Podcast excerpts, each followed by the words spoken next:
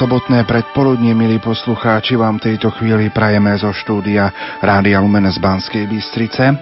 Už o malú chvíľu vám ponúkneme exkluzívny rozhovor s novým bratislavským pomocným biskupom monsignorom Jozefom Halkom a od 11.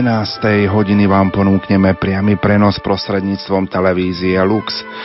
Priamy prenos biskupskej vysviacky z katedrály svätého Martina v Bratislave. Biskupy ako nástupcovia apoštolov dostávajú od pána, ktorému bola daná všetká moc na nebi a na zemi, poslanie učiť všetky národy a hlásať Evangelium všetkému stvoreniu, aby všetci ľudia dosiahli spásu vierou, krstom a zachovávaním prikázaní. Aby mohli plniť toto poslanie, Kristus Pán prislúbil apoštolom Ducha Svetého. V deň Turíc ho zoslal z neba, aby mu jeho silou boli svetkami až po kraj sveta. Spomínali sme, že novým bratislavským pomocným biskupom je cirkevný historik monsignor Jozef Halko. Milí poslucháči, a my dávame teraz do pozornosti aj naše SMS-kové čísla 0911 913 933 a 0908 677 665 s otázkou, čo by ste popriali novému bratislavskému pomocnému biskupovi monsignorovi Jozefovi Halkovi čo by ste popriali novému bratislavskému pomocnému biskupovi. Nerušené počúvanie vám v tejto chvíli zo štúdia Hrádia Lumen Praje vysielací tým zložení majster zvuku Peter Ondrejka a moderátor Pavol Jurčaga. Obidvaja vás budeme sprevádzať aj priamým prenosom biskupskej vysviacky až do 13. hodiny, takže v našej spoločnosti sa bude niesť toto naše sobotnejšie predpoludnejšie vysielanie. A poďme na úvod eh, tohto nášho bloku a prípravy na priamy prenos biskupskej vysviacky spomínať. Prenesme sa do 31. januára, bolo to sviatok Domboska, takto vyzeralo naše vysielanie o 12. hodine.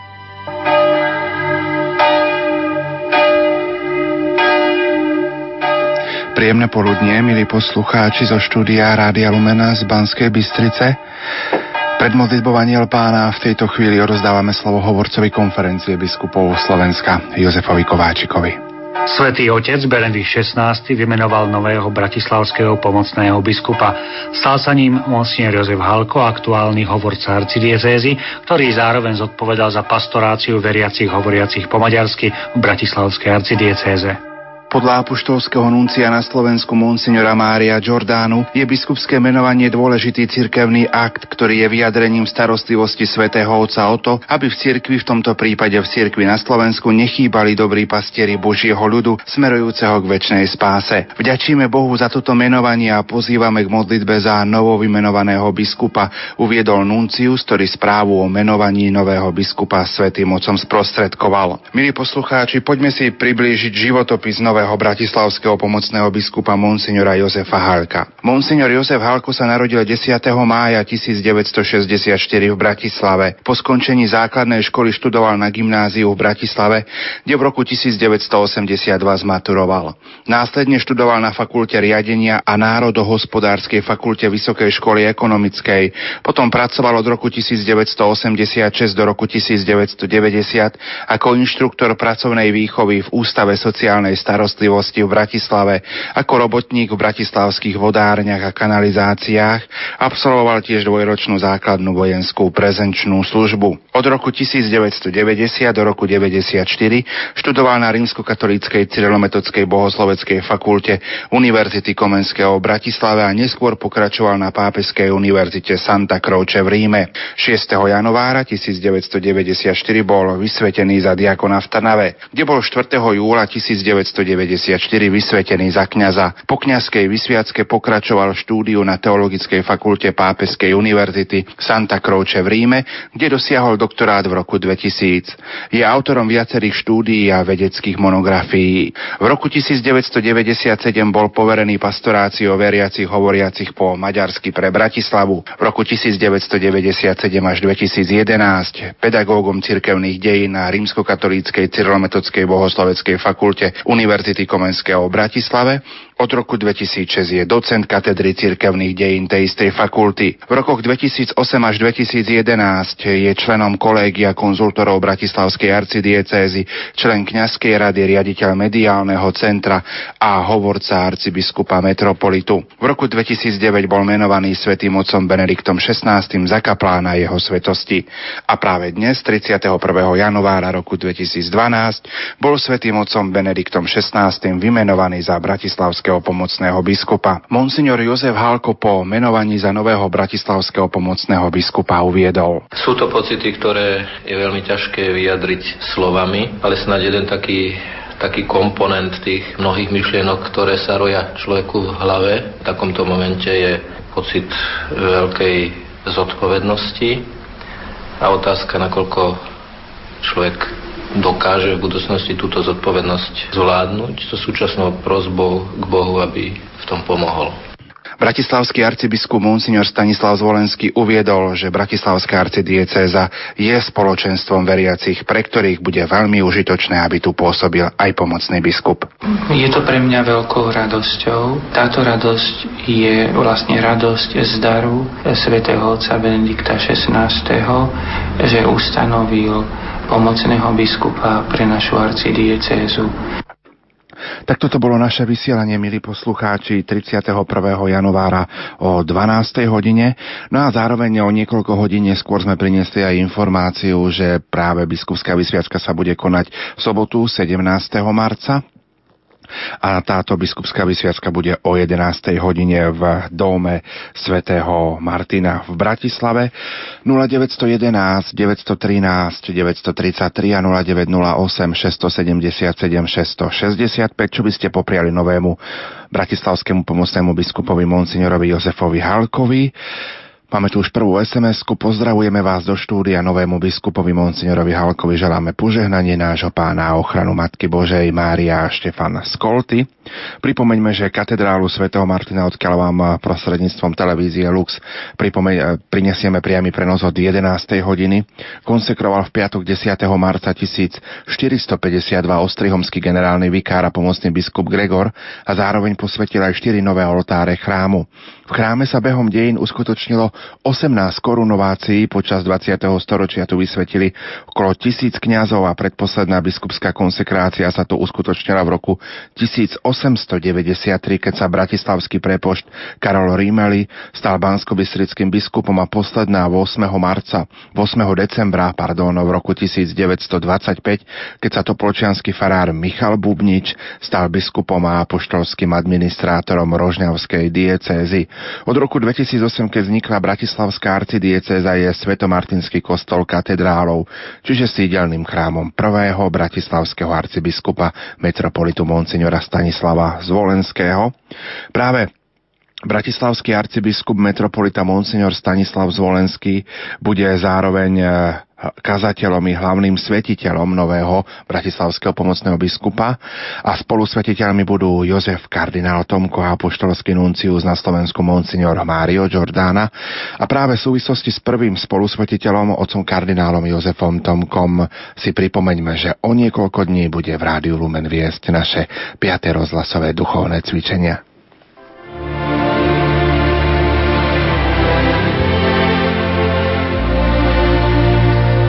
5. rozhlasové duchovné cvičenia s jeho eminenciou Jozefom kardinálom Tomkom prinášajú pokoj a nádej do vašich domovov. Pozývam všetkých poslucháčov Rádia Lumen k počúvaniu a prežívaniu piatých rozhlasových duchovných cvičení na tému Milujem mňa a vydal seba samého za mňa.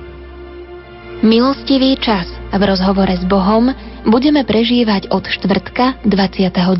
marca do neskorej noci v sobotu 31. marca. Tak okolo polnoci zakončíme tie naše rozhlasové duchovné cvičenia v sobotu večer s požehnaním, ktoré vám udelím. A už odteraz vám oznamujem, že to bude apoštolské požehnanie svätého Otca. Nalaďte sa na chvíle, kedy Boh bude prostredníctvom otca kardinála hovoriť priamo k vám. Tešte sa na to a ja sa teším na to stretnutie s vami.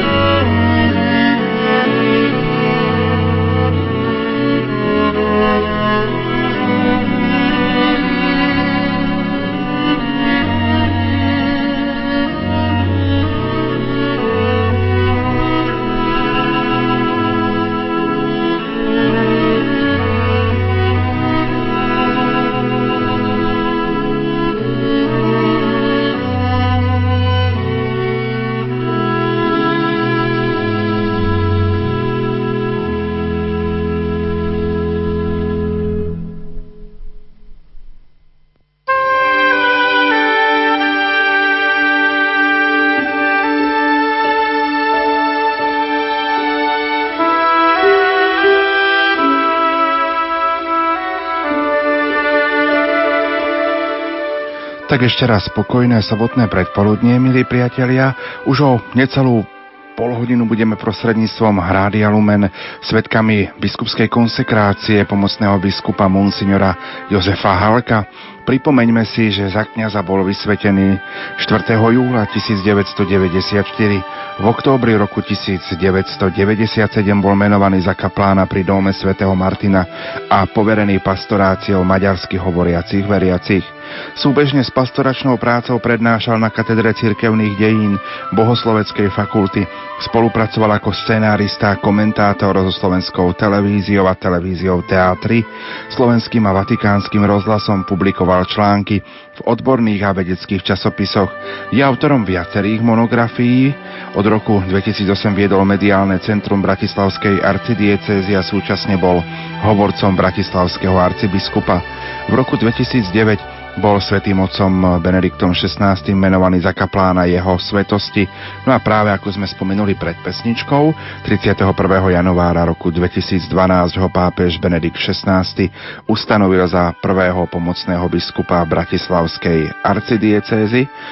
Nuž v nasledujúcich chvíľach vám, milí poslucháči, ponúkame exkluzívny rozhovor s novovymenovaným pomocným biskupom monsignorom Jozefom Halkom, s ktorým sa zhovárala redaktorka Anna Brilová. Nech sa vám príjemne počúva. Prajem vám požehnaný deň, milí poslucháči. Stojíme pred vážnou, ale zároveň požehnanou a krásnou chvíľou, keď budeme spolúčastní aj prostredníctvom Rádia Lumen na biskupskej vysviacke Monsignora Jozefa Haľka, ktorého svätý otec Benedikt XVI vymenoval za pomocného biskupa Bratislavskej arcidiecézy. Nového biskupa som navštívila na Bohosloveckej fakulte Univerzity Komenského v Bratislave v kabinete cirkevných dejín s mikrofónom v ruke. Otec biskup práve doprednášal bohoslovcom a my sme mohli začať rozhovor. Otec biskup, skôr ako budeme hovoriť o tom vzácnom okamihu, ktorý vás čaká a veciach s tým súvisiacich, vráťme sa na chvíľu do minulosti – 4. júla 1994 ste boli vysvetení za kňaza. Kedy vo vás zarezonovala myšlienka venovať svoj život Bohu, teda kedy sa u vás objavila túžba stať sa kňazom? To je veľmi zložité.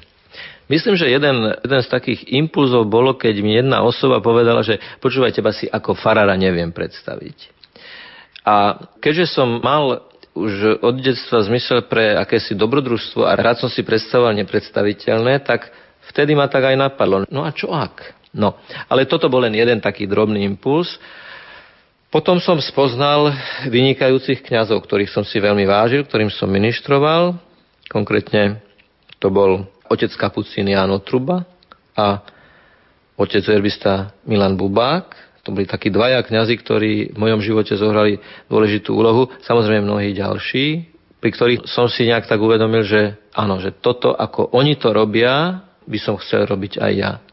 A boli pre mňa veľkým vzorom a Dostal som od nich veľmi veľa, veľmi ma to obohatilo. V mladosti to som mal nejakých 18, 20, 25 rokov, približne okolo tých 20, 25 rokov môjho života. Keď som ešte chodil na vysokú školu ekonomickú, hral som divadlo a tak ďalej. A potom to nejako tak vyzrelo. Si pamätám na ten moment na vysokej škole ekonomickej, keď som položil pero a uvedomil som si, že chcem niečo iné a to bola tá chvíľa, keď som sa už pevne rozhodol, že sa prihlásim do seminára a budem študovať. No ale ešte museli pre 4 ďalšie roky. To bolo ešte za totality. Komunisti robili problémy s prihláškami na Bohosloveckú fakultu. Áno, v podstate pod tlakom režimu dvakrát som nebol prijatý. Druhýkrát, tak stručne povedané, odpoveď na prihlášku do seminára bolo povolávací rozkaz na dvojročnú vojenskú službu, základnú prezenčnú, čo ak si to mladý muž tam v zelenom rozmysli, ale práve naopak, bola to doba takej istej askézy, ktorú celkom prirodzene prináša vojenská základná služba, askézy, samoty, drsnosti, drsného prostredia. Stretol som ľudí, ktorých by som inač nikdy nebol stretol. Ľudí väznených, ľudí väznených za vraždu a tak ďalej. Ale to české prostredie s tými autentickými, štatisticky málo kresťanov, katolíkov, ale autenticky kňazi, ktorí sa ma ujali na tých veľmi chudobných farách, ale veľmi srdečné prijatie. to sú nezabudnutelné spomienky. To sú nezabudnutelné spomienky práve o tej ľudskej blízkosti uprostred tej púšte. Aj toto je istá forma púšte aj toto je istá forma takej duchovnej oázy, na ktorú nikdy nezabudnem s veľkou vďačnosťou v myšlienkach práve na týchto kňazov. Vy ste nakoniec teológiu študovali, ale nielen na Slovensku, ale aj mimo Slovenska. Kde? Tak dostal som tu milosť, tak toto nazvem, študovať priamo vo väčšnom meste v Ríme, kde som potom aj dokončil štúdia, kde som spoznal veľa vynikajúcich ľudí, ktorí veľmi autenticky žili svoje povolanie, kňazov, ktorí veľmi intenzívne prežívali svoje kňazstvo, čiže to bol ďalší taký veľmi silný impuls aj do duchovného života, do pravidelnosti v duchovnom živote, ktorá je nevyhnutná pre každého, to nie je nejaká, nejaká špecialita osobná, ale to je jednoducho prirodzená súčasť e, všetkých, ktorí sa snažia o, o nejaký taký pravidelnejší duchovný život. Nehovoriac o blízkosti hrobu svätého Petra, baziliky svätého Petra, samotného Jana Pavla II., ktorý ako keby prežaroval ten Rím tou neopakovateľnou atmosférou doby, keď žil, keď pôsobil, keď cestoval, keď kázal, keď udeloval požehnania, čo samozrejme teraz pokračuje za Benedikta XVI. Ale ja som teda mal tú priamu a dlhodobejšiu skúsenosť práve v tom období pontifikátu Jana Pavla II. 31. januára tohto roku vás svätý otec Benedikt XVI vymenoval za pomocného biskupa Bratislavskej arcidiecézy. Od toho času prešlo niekoľko týždňov. Otec biskup, ako ste prežili toto obdobie prípravy na konsekráciu? za takú najvýznamnejšiu udalosť tohto obdobia, odkedy som sa dozvedel o svojom menovaní, pokladám duchovné cvičenia, ktoré som absolvoval pred desiatimi dňami, z ktorých som sa vrátil vnútorne povzbudený a dúfam prehlbený. A musel som si uvedomiť, že e, to vkladanie rúk, pomazanie, prostrácia, tie veľmi také expresívne momenty, silné momenty tej biskupskej vysviacky sú Božím dotykom, dotykom živého Boha, ktorý prostredníctvom nádherného obradu chce človeka obdariť všetkým tým, čo potrebuje pre vykonávanie tejto služby. Okrem iného, aj toto bolo cieľom tých duchovných cvičení, si uvedomiť, čo sa počas toho obradu stane, že sú to gesta, sú to slova, sú to symboly, je to sviatosť, to znamená to, čo sa navonok odohráva, to, čo vidíme, to vo vnútri je skutočne Božie pôsobenie. Onedlho predstúpite pred oltár a príjmete biskupské svetenie.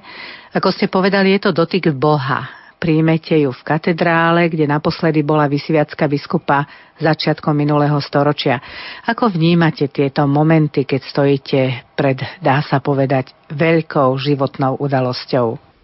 Je to zmes e, radosti, zodpovednosti, bázne, vedomia toho, že Ježiš hovorí, bez mňa nič nemôžete urobiť, takže aj toto menovanie vnímam ako, ako výzvu ešte viac sa primknúť k tomu, bez ktorého nič nemôžeme urobiť.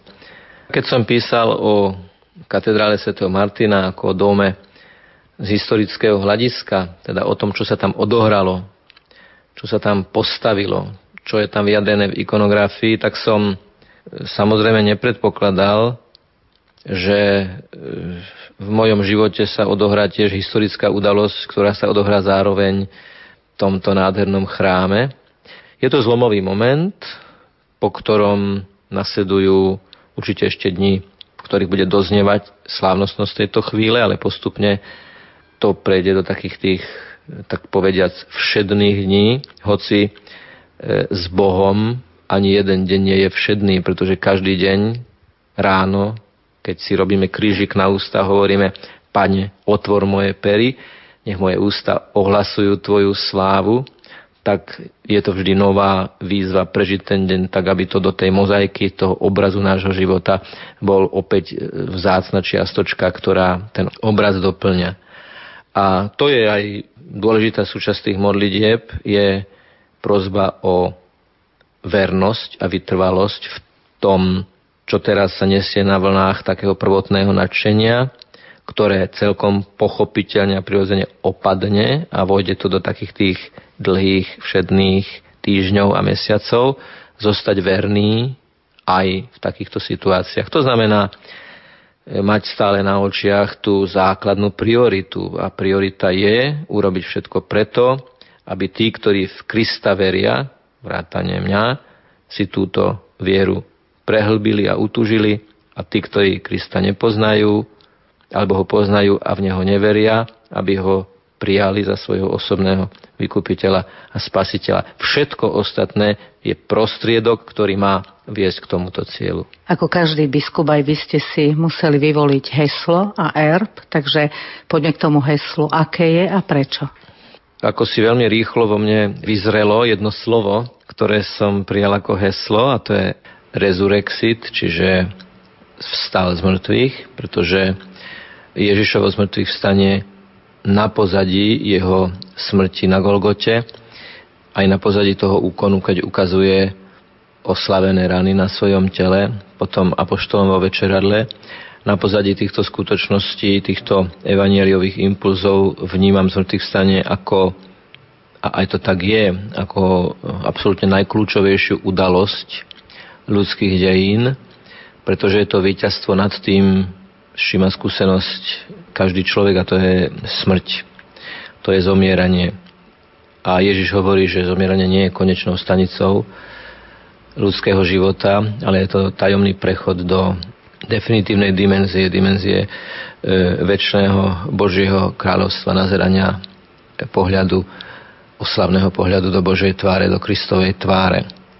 Takže Ježišovo zmrtvých stanie je zároveň slovo, do ktorého sa schutňuje celá dráma ľudských dejín a zároveň v tejto dráme ponúka určité veľmi dôležité a zásadné východisko. E, preto sa mi zdalo byť v tejto aj situácii, v ktorej je svet, zvoliť si toto heslo, ktoré je plné nádeje, plné optimizmu, ale zároveň aj plné výzvy pričiniť sa o zmrtvých vstávanie, pretože to Ježišovo zmrtvých vstanie e, v tom jednom konkrétnom historickom momente je zároveň vysoko nadčasová okolnosť, ktorá sa premieta a mala by sa premietať do našich vzťahov, teda zmrtvých vstávanie vo vzťahoch, zmrtvých vstávanie v hodnotách, zmrtvých vstávanie v pohľade na život. V podstate celý náš život je jedno kontinuálne zmrtvých vstávanie, pretože tá príťaž smrti nás ťaha dole.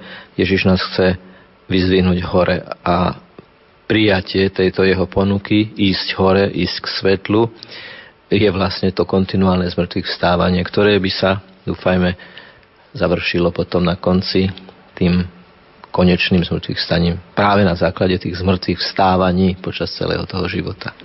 Teda vaše heslo je zmrtvých vstanie, resurexit, ako vrchol všetkého diania v živote ako takom, ale aj v živote každého jednotlivca.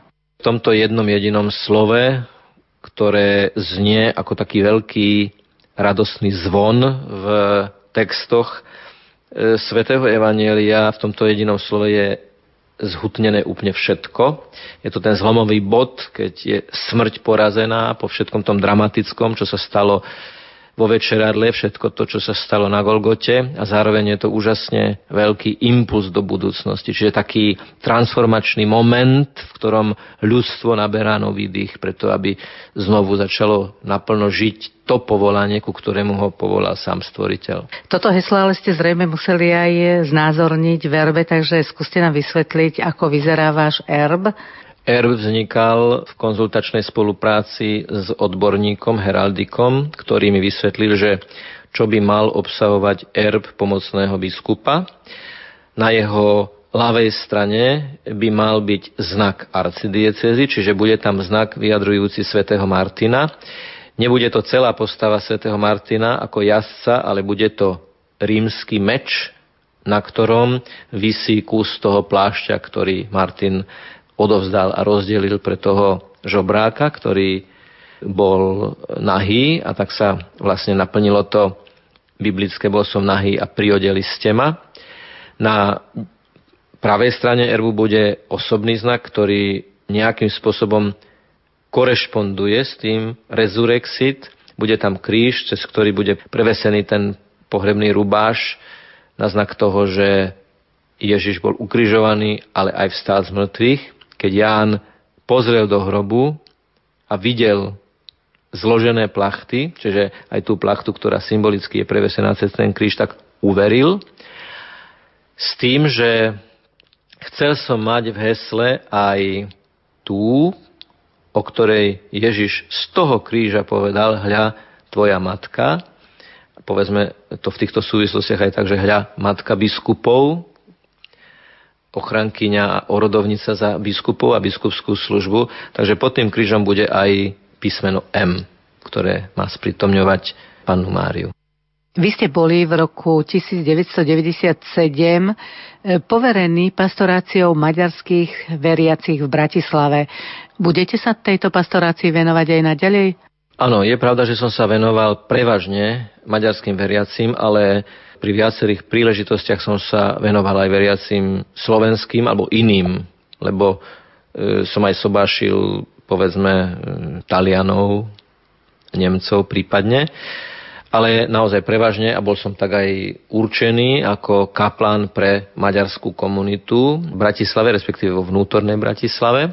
S tým, že prijatím biskupskej konsekrácie a potom služby generálneho vikára. Určite táto starostlivosť bude nejakým spôsobom pokračovať, ovšem nie výlučne, pretože pán arcibiskup Zvolenský naďalej, tak ako doteraz, chce mať kontakt aj s maďarských hovoriacimi kňazmi, aj maďarských hovoriacimi veriacimi, s tým, že ja mu pochopiteľne budem pri tom naďalej pomáhať tak ako doteraz, veď na Birmovky sme chodili tak, že otec arcibiskup e, slúžil svetu omšu, ja som kázal po maďarsky.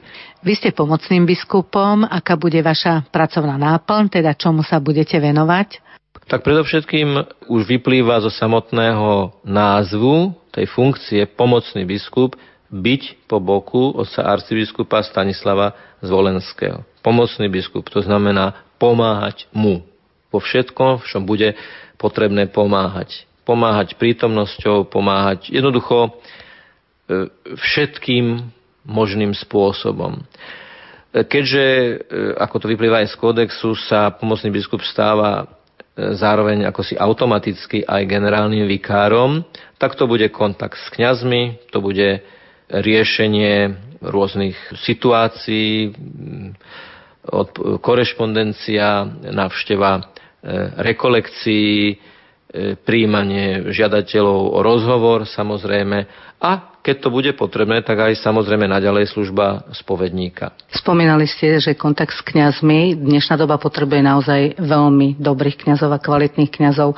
Ako chcete pomôcť v tejto oblasti otcovi biskupovi, alebo máte nejaký spoločný zámer, cieľ? Automaticky to vyplýva z biskupskej služby, že jednak sa za kňazov modliť a prosiť ich o modlitbu, pretože to presbytérium, to spoločenstvo má byť spoločenstvo modlitby za seba navzájom. Nič nás tak nezbližuje ako to, že sa pravidelne za seba modlíme, že predkladáme jeden druhého Pánu Bohu a prosíme o požehnanie a tým vlastne pozývame Boha, pozývame Pána Ježiša do našich vzťahov. On je ten, ktorý nás premostuje, on je ten, ktorý z nás robí skutočne pevné, vnútorne zomknuté spoločenstvo. A potom samozrejme je to aj kontakt cez tie rekolekcie, kde sa kňazi stretávajú, kde sa riešia a diskutujú rôzne aj aktuálne otázky, čiže tam byť prítomný, počúvať a možno viac počúvať ako hovoriť a potom hovoriť a reagovať na to, na čo je potrebné reagovať. Ale som presvedčený o tom, že najmä od kňazov skúsených a vekom pokročilých sa ja veľmi veľa naučím, pretože tá ich skúsenosť v teréne je mimoriadne vzácná. Ich výpovede o ich pastoračnej, dlhej a vernej pastoračnej činnosti doteraz bola pre mňa, ako pre kňaza, povedzme ešte relatívne mladého, veľmi inšpiratívna a nevidím dôvod preto, aby nemohla byť inšpiratívna aj naďalej. Ešte na doplnenie, máte už nejakú konkrétnu víziu alebo program vašej činnosti? Tá vízia spočíva vo vízii oca arcibiskupa. Ako pomocný biskup e, odvodzujem svoje vízie od jeho vízií a spomínam si, keď bol uvádzaný do úradu, že povedal, že musíme byť svetkami živej a účinnej Božej prítomnosti tu, na zemi, medzi ľuďmi. tejto konkrétnej situácii, v ktorej sa civilizácia ľudská nachádza. Čiže čo môže byť už viac a čo môže byť už hĺbšie, ako vízia mať toto ako taký úplne základný cieľ, ku ktorému samozrejme potom vedú rôzne parciálne čiastkové ciele, rôzne typy komunikácií na rôznych úrovniach e, a samozrejme predovšetkým pravidelné konzultácie s tým, kvôli ktorému sme tu, a to je Ježiš Kristus. Čiže ten tichý priestor pred bohostánkom, tie vrcholné momenty kňazského dňa, ktorým je eucharistické prepodstatnenie e, vo Svetej Omši, všetky tie veci, ktoré nie je vidno, musia byť východiskom všetkých ostatných činností, pretože e, Ježiš povedal, bezo mňa nič nemôžete urobiť. Ježiš povedal, ja som vinič a vy ste ratolesti a to platí presne tak aj o tých, ktorí sú poverení takýmito úlohami. Vy ste okrem toho, že samozrejme ste kňazom, teraz už aj biskupom, ste cirkevný historik, ste docentom na katedre cirkevných dejín Bohosloveckej fakulty Univerzity Komenského.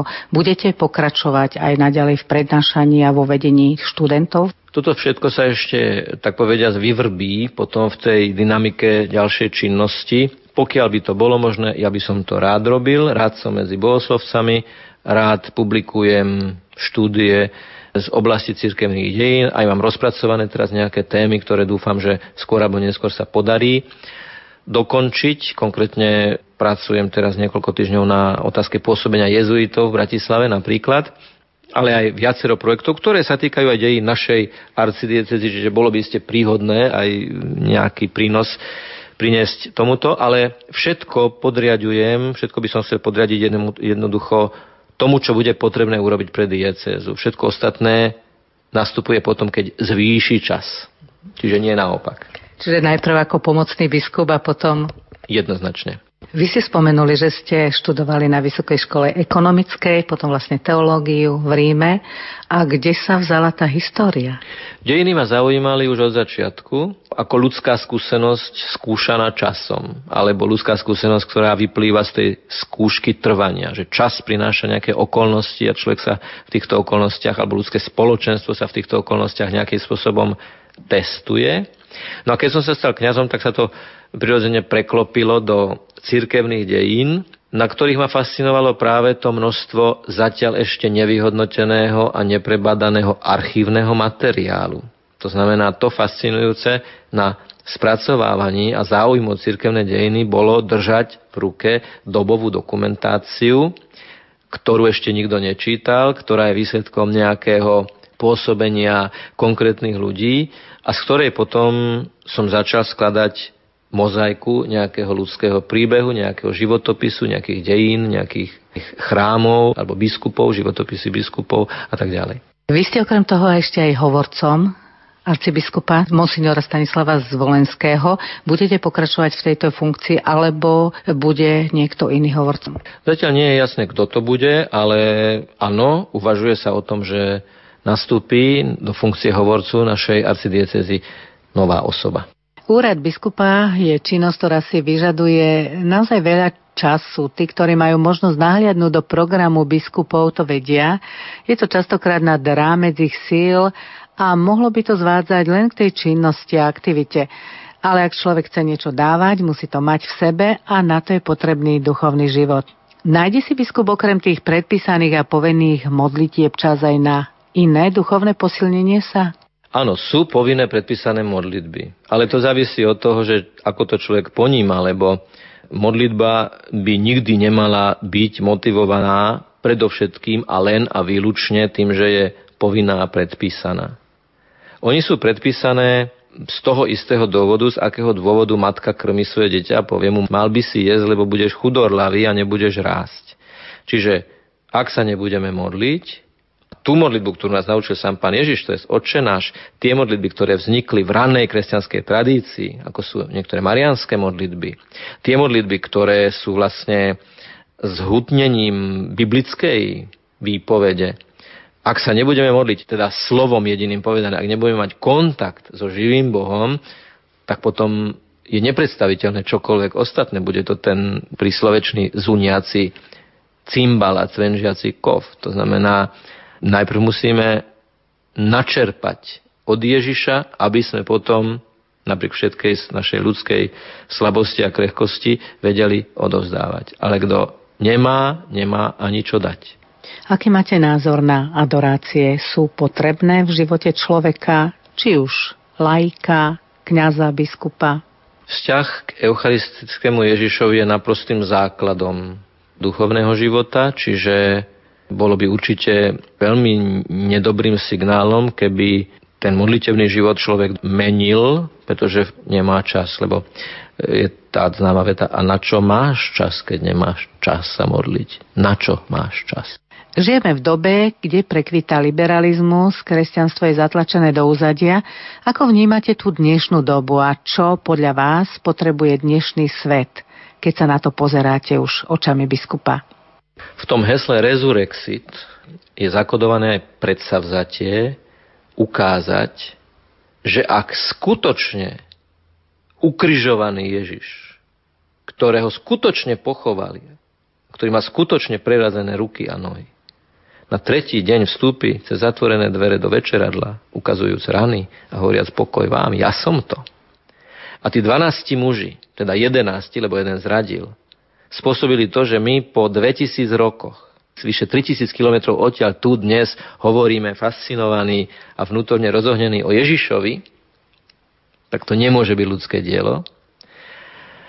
A keď to mohlo byť pred 2000 rokmi, tak verím tomu, že aj v dnešnej veľmi ťažkej spoločenskej, morálnej, celosvetovej situácii, lebo to nie je len o krízu hospodárskú, ale ako to aj Svetý Otec viackrát povedal, najmä o krízu morálnu, tak aj cez tieto ználivo zatvorené dvere pribuchnuté dvere morálky, pribuchnuté dvere nejakých základných hodnot, môže vstúpiť Ježiš a povedať, stále som tu, stále som to ja, ktorý som vstal z mŕtvych a volám vás, vstaňte z mŕtvych. Nenechajte sa prevalcovať s daním toho, že je všetkému koniec, alebo že všetko sa ponára do nejakého nenapraviteľného a definitívneho marazmu. Nie z každej situácie, ak niekto skutočne zomrel a skutočne vstal z mŕtvych, tak nie takej situácie v dejinách, keby z mŕtvych stane nebolo možné. Práve z moci z mŕtvych stania Ježiša Krista samotného. Blížime sa k záveru nášho rozhovoru. Čo by ste chceli odkázať poslucháčom Rádia Lumen?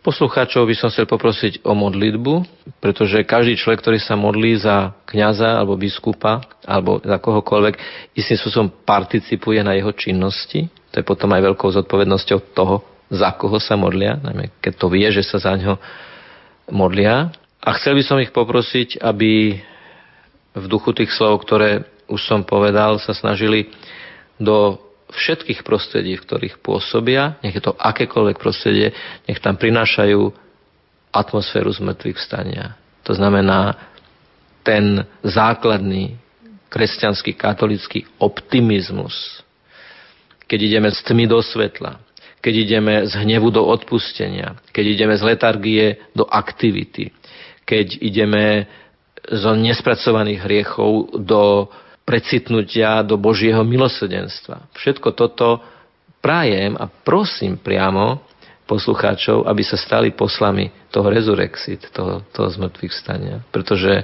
však na tom vlastne stojí to základné autentické posolstvo každého z nás. Otec biskup, ďakujem za rozhovor a dovolím si aj v mene poslucháčov Rádia Lumen zaželať vám veľa Božieho požehnania a vyprosujeme dary Ducha Svetého, aby vás životom sprevádzala Pana Mária v tomto vašom náročnom poslaní.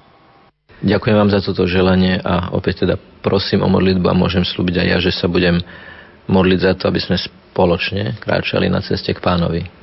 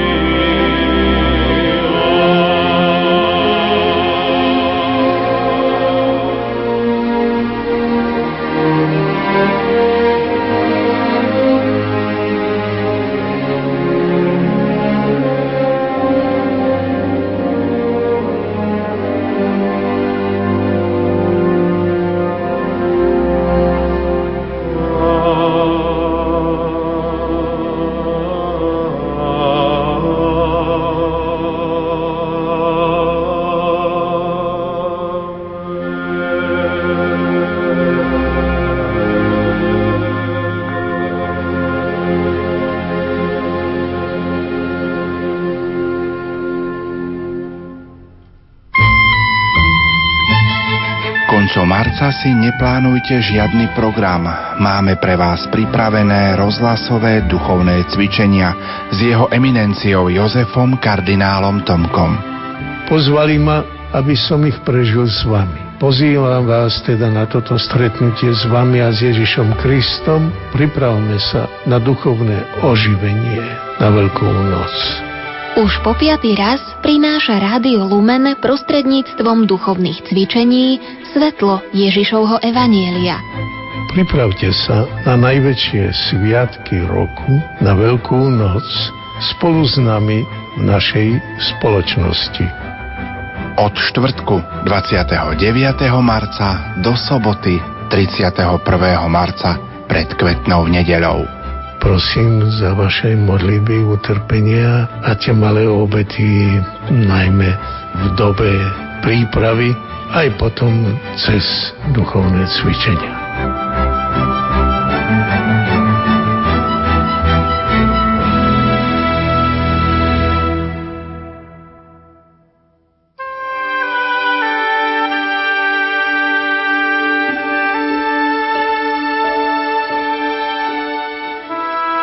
Poďme si, milí poslucháči, prečítať vaše SMS správy, pokiaľ začneme priamy prenos z domu alebo z katedrály svätého Martina v Bratislave.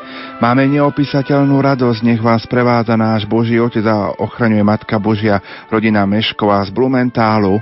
Veľa Božieho požehnania a pomoci Ducha Svetého pre otca Halka v jeho zodpovednom povolaní vyprosujú Anna a Martin z Bratislavy. Milé Rádio Lumen, pozdravujeme vás po Tatiera novému pomocnému biskupovi Monsignorovi Jozefovi Halkovi. Prajeme veľa Božích milostí, základná škola s materskou školou Svetého kríža v Kežmarku. Nech dobrý pán Boh požehnáva pána biskupa Jozefa vo všetkých jeho skutkoch, nech pomáha mu v každodennej práci poslucháčka Eva z Dunajskej stredy. Tak toľko zatiaľ naše SMS-ky, alebo vaše SMS-ky, ktoré prišli k nám do štúdia Rádia Lumen. Pripomeňme si, že biskupy ustanovení Duchom Svetým sú nástupcami apoštolov ako pastieri duši a spolu s pápežom a pod jeho autoritou majú poslanie pokračovať v nepominuteľnom diele Krista väčšného pastiera, lebo Kristus dal apoštolom a ich nástupcom poverenia a moc učiť všetky národy, posvedcovať ľudí v pravde a byť ich pastiermi.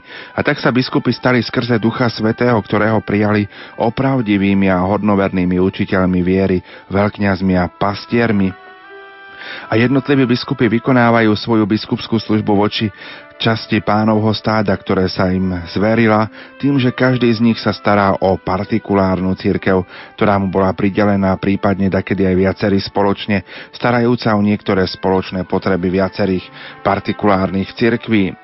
Pripomeňme, že hlavným svetiteľom a kazateľom na dnešnej slávnosti bude bratislavský arcibiskup metropolita Monsignor Stanislav Zvolenský, ktorý je aj zároveň predsedom konferencie biskupov Slovenska. On sa narodil v Trnave 19. novembra 1958 a za kniaza bol vysvetený 13. júna 1982 v Bratislave. Spomeňme aspoň to, že v roku 2001 bol menovaný za súdneho vikára v Trnave a 2. apríla 2004 bol vyvolený za titulárneho biskupa Novosinského. 2. mája roku 2004 bol v Trnave konsekrovaný za biskupa 14. februára roku 2008 bol menovaný za bratislavského arcibiskupa a 8. marca 2008 kanonicky prevzal úrad arcibiskupa metropolitu Bratislavskej arcidiecézy.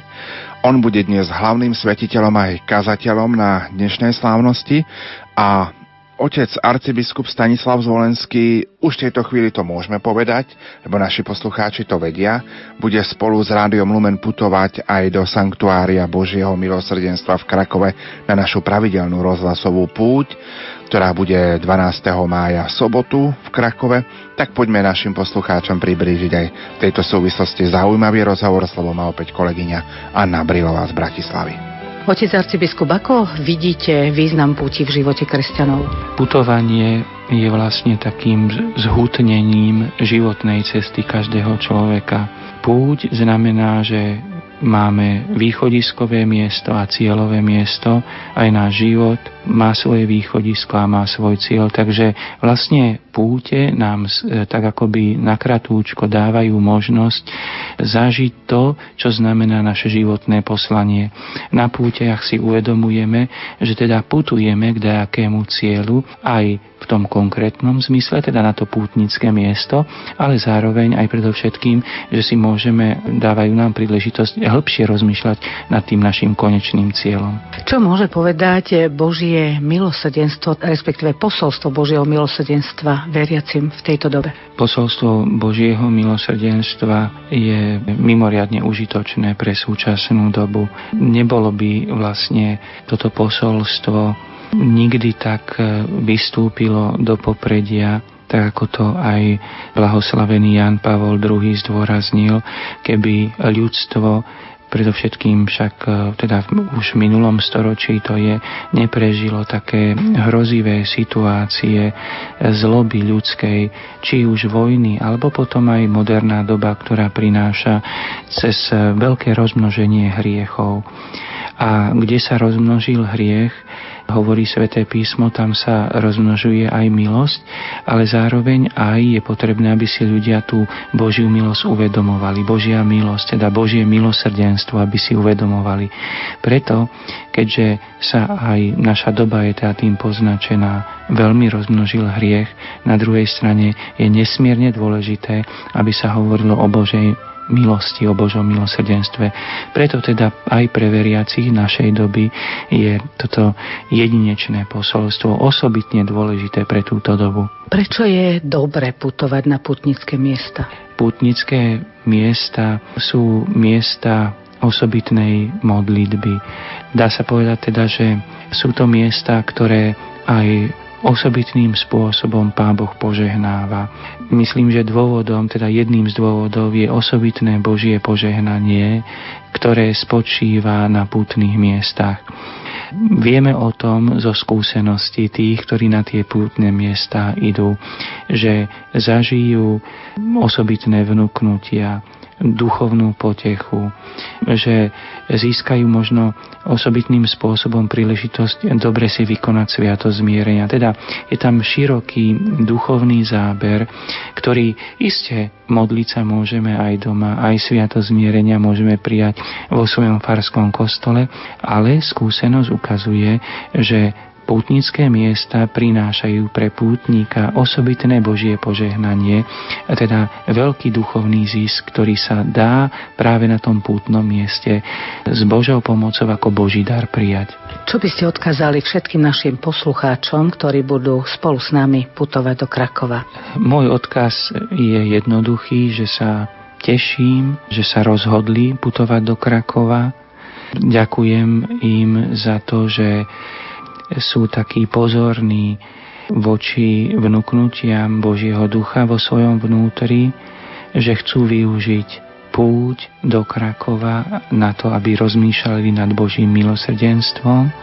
Veľmi im želám, aby naozaj im na tomto mieste pútnickom Pán Boh e, poskytol veľkú duchovnú potechu a aj im želám, aby sa pre nich púť do Krakova stala znova príležitosťou, že by potom v každodennom živote aj oni boli apoštolmi Božieho milosrdenstva.